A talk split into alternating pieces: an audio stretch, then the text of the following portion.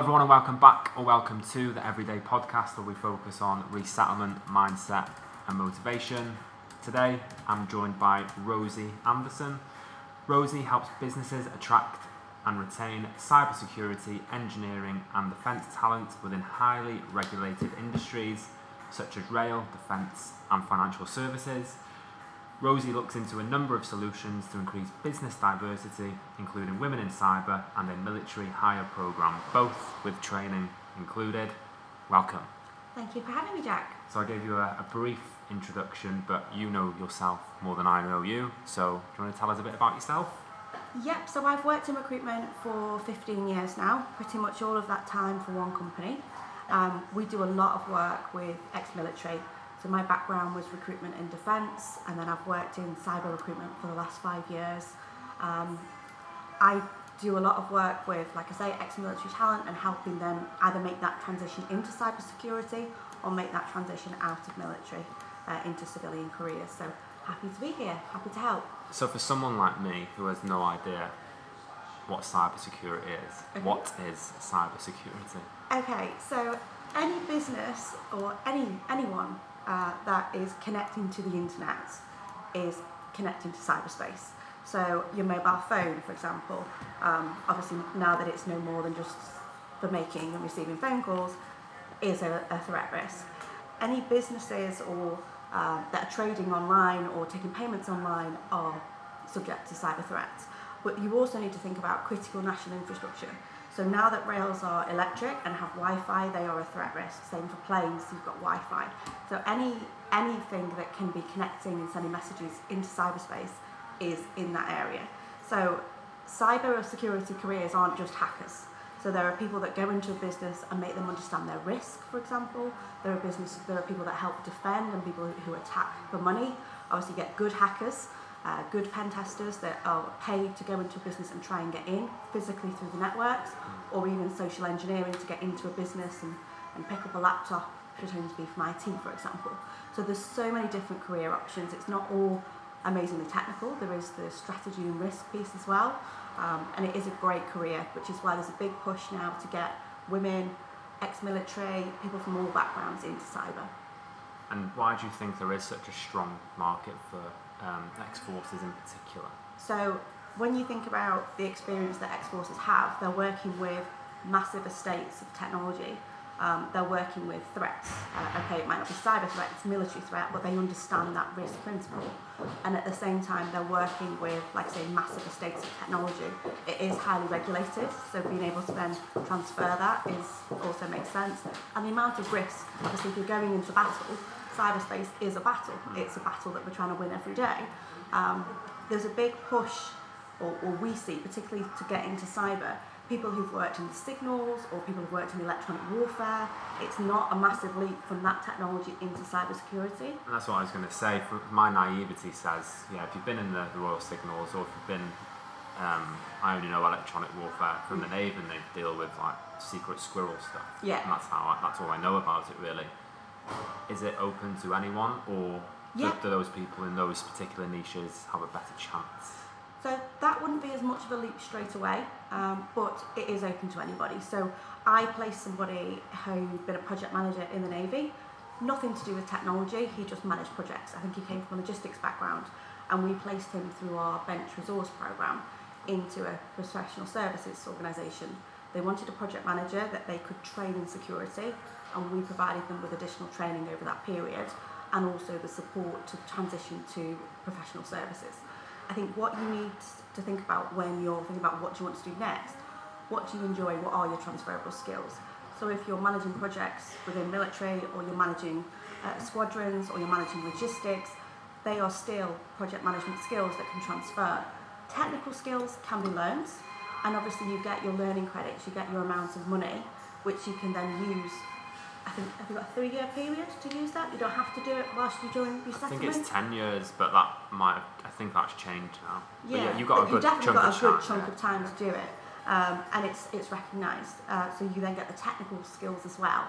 So depending on what area of security you want to go into, there's certain qualifications that are more recognised.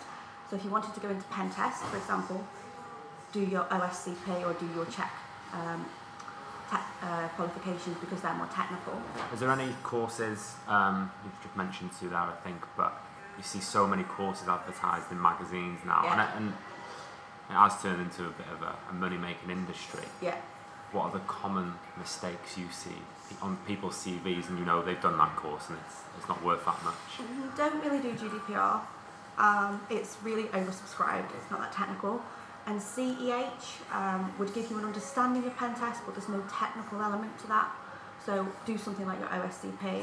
CISSP is well regarded. It's it's quite a hard exam. I think there's a, a, hundred multiple choice questions. It might even be a thousand multiple choice questions. There's definitely one zero zero at the beginning. There might be another. Um, your CISM or your uh, CRISC or C-RISC as it's pronounced is good if you want to go into risk and strategy. Um, any of the CREST courses are well regarded, but they're expensive, but obviously you get your learning credits. Most people go and do like the CREST Threat Intelligence course where you're there for a week and it's an intensive course. But as a military veteran, you can go into immersive labs. I'm pretty sure you get access to that for free. You can practice exams on things like Cybrary. So you can't do the exam for free, but you can practice questions for free. Um, there's loads of really good free resources. There's something called Peerlyst, which is like an online community. It's very much global, but for security. There's loads of advice and guidance on there. And AFCEA. Not many people know about AFCEA. Um, so AFCEA is an ex-military network. All of the talks about cyber. They meet the first Thursday of every month in London. There's a chapter in Cheltenham that meets the third Thursday of every month, and there's a chapter in Blandford. Um, I'm not sure that might be the second. All of the talks about cyber and businesses like PwC and BA Applied go. I think it's thirty pound a ticket, and you get fed and watered, and it's always in in London. It's like in Henry VIII wine cellar or the Naval Club. You don't have to be an officer to go to. Anybody can go, but it's a great networking community that's specifically for ex-military. And the businesses and organisations see the, the uh, potential in ex-forces people in regards to cyber security. Definitely. So we get requests all the time. We, we like people with ex-military backgrounds. Okay, you might need to work on some of the softer skills if you're going into professional services. I was going to say, is that what's the is that the biggest sort of mistake people make in terms of Yes. So going to the interview thinking, what can I bring? What value can I bring to this company? And show that you're passionate.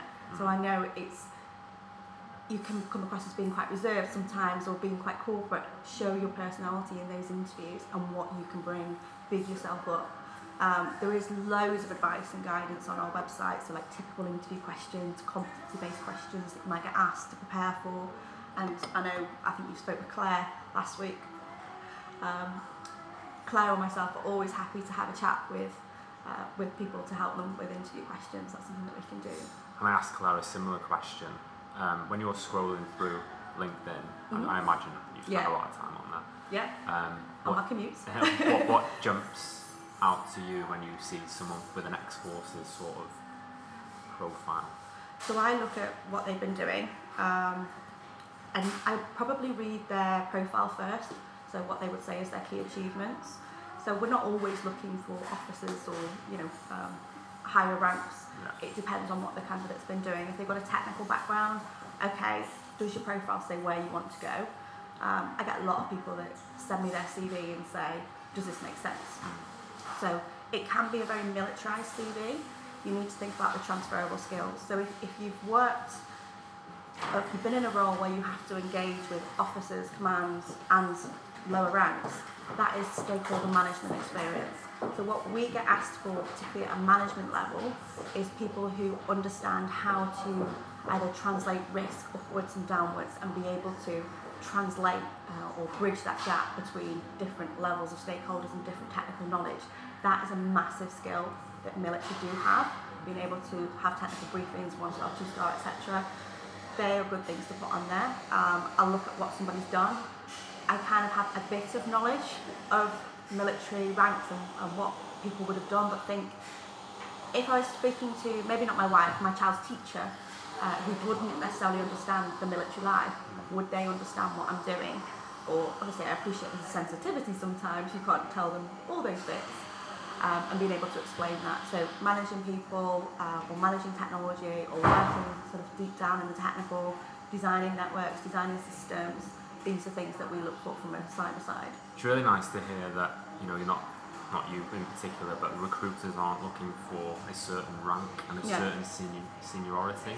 Because I think that is sometimes when you see like cybersecurity project manager, it, it sounds quite quite a hefty sort of role, in it, and it, it comes with quite a lot of responsibility. But you're taking the rank off the table. It Yeah. sounds like in terms of if you can do the job, we don't care if you were at the lowest of the low or the highest of the high. So the uh, professional services organisations are not always looking for the highest rank Mm. because the highest rank is going to have a pay grade and you're going to be coming out of military and the military benefits and the um, children's education allowance and going into consultancy ranks. So consultancy ranks have pay grades as well.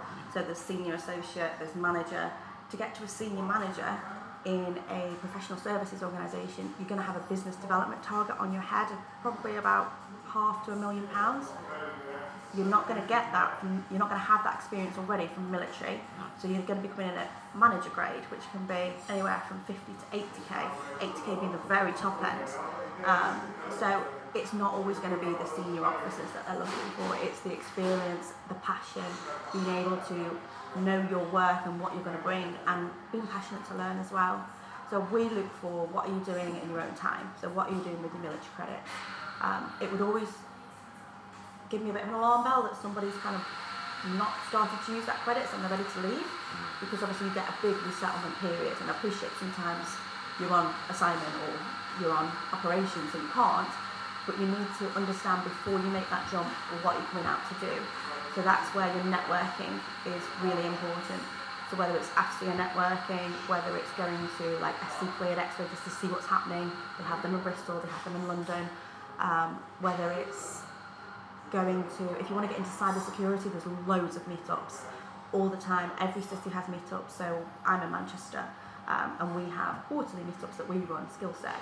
Um, but there's London, Bristol, all the major cities have monthly meetups where you can go and understand, okay, what is this cybersecurity? It doesn't mean anything to me. There's loads of podcasts that I've done. Um, there's loads of podcasts out there of how to get in or, or what does it what does it mean. How would someone find those meetups? Is it just simply Uh, Googling them? Is there an app? meetup.com. Meetup.com. Meetup.com, although there's a bit of hoo-ha at the moment because they're going to start to charge uh, like a pound to attend. Um, but Meetup.com, Eventbrite, all and just put cybersecurity meetups near me. So you get your B-side conferences. They're in pretty much every major city, although they're annually. In Sheffield, you get SteelCon.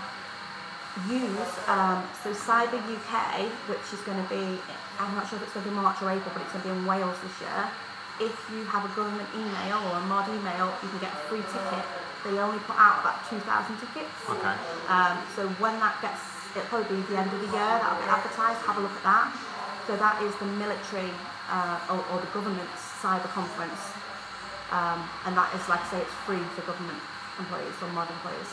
So just to round all that awesome, valuable Yeah. information up, if you were in someone's shoes, they've seen cybersecurity, they've, they, they've got a bit of an idea about it, where would be like the one to three places you would start or recommend them starting? If they're looking for find out more or to find a yeah, job. right. Find out more and then find a job. Okay. Let's go for that. So to find out more, I would have a look at.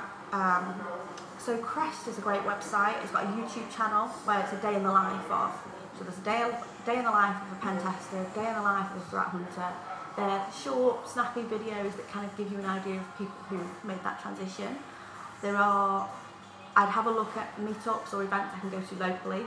Um, even like the B sides, the tickets are five pound, but the ticket drops are really quick. Listen, listen to some podcasts like this. This is a great resource. Um, and go to if you're ex-military, I, I'd see if there's an AFCEA meeting near you. So, for example, the next meeting in Cheltenham, I'm pretty sure Chris Moore is talking, um, and that's on the third Thursday of next month. November. November, yeah, I actually think what month we're in. Um, and the next meeting for AFCEA in London is the Home Office are talking about the Vivace programme and how they're using that to innovate. So it's things that you would understand, um, you've probably got more knowledge about than I have, um, and it's a great way. She's talking about whoever's listening, not Yeah. me. Um, and they're a great way to kind of go to an open, friendly environment and ask some questions. When you go to B sides and you're a newbie, as we call it, everybody's so friendly. I think the great thing about the cyber community, and even on Twitter, is if you ask a question um, and you, you're there seeking information, not to be controversial, but because you want to learn, people are so open and welcoming. So they would be the first three things to find out more. And then when you've decided, okay, I want to go down a tech route or a non-tech route or a management route or a risk route, then have a look at the qualifications that you want to do. So for pen test, I would look at think something like the OSCP. But first of all, I would go on to Cybrary. Um, I would go on to Vuln I'd start learning my craft. I'd get home a laptop. Um, is like pretty much minimal amount of charge per month, but you can you can hack businesses or hack websites ethically Okay. in a safe environment. Don't start, you know, trying to break into your local business that you're not a fan of or your local takeaway. Um, and then I would go through that accreditation process. Some businesses will hire people with training. So if they know you're ex-military, um, they will hire you and put you on a training program for where you want to go.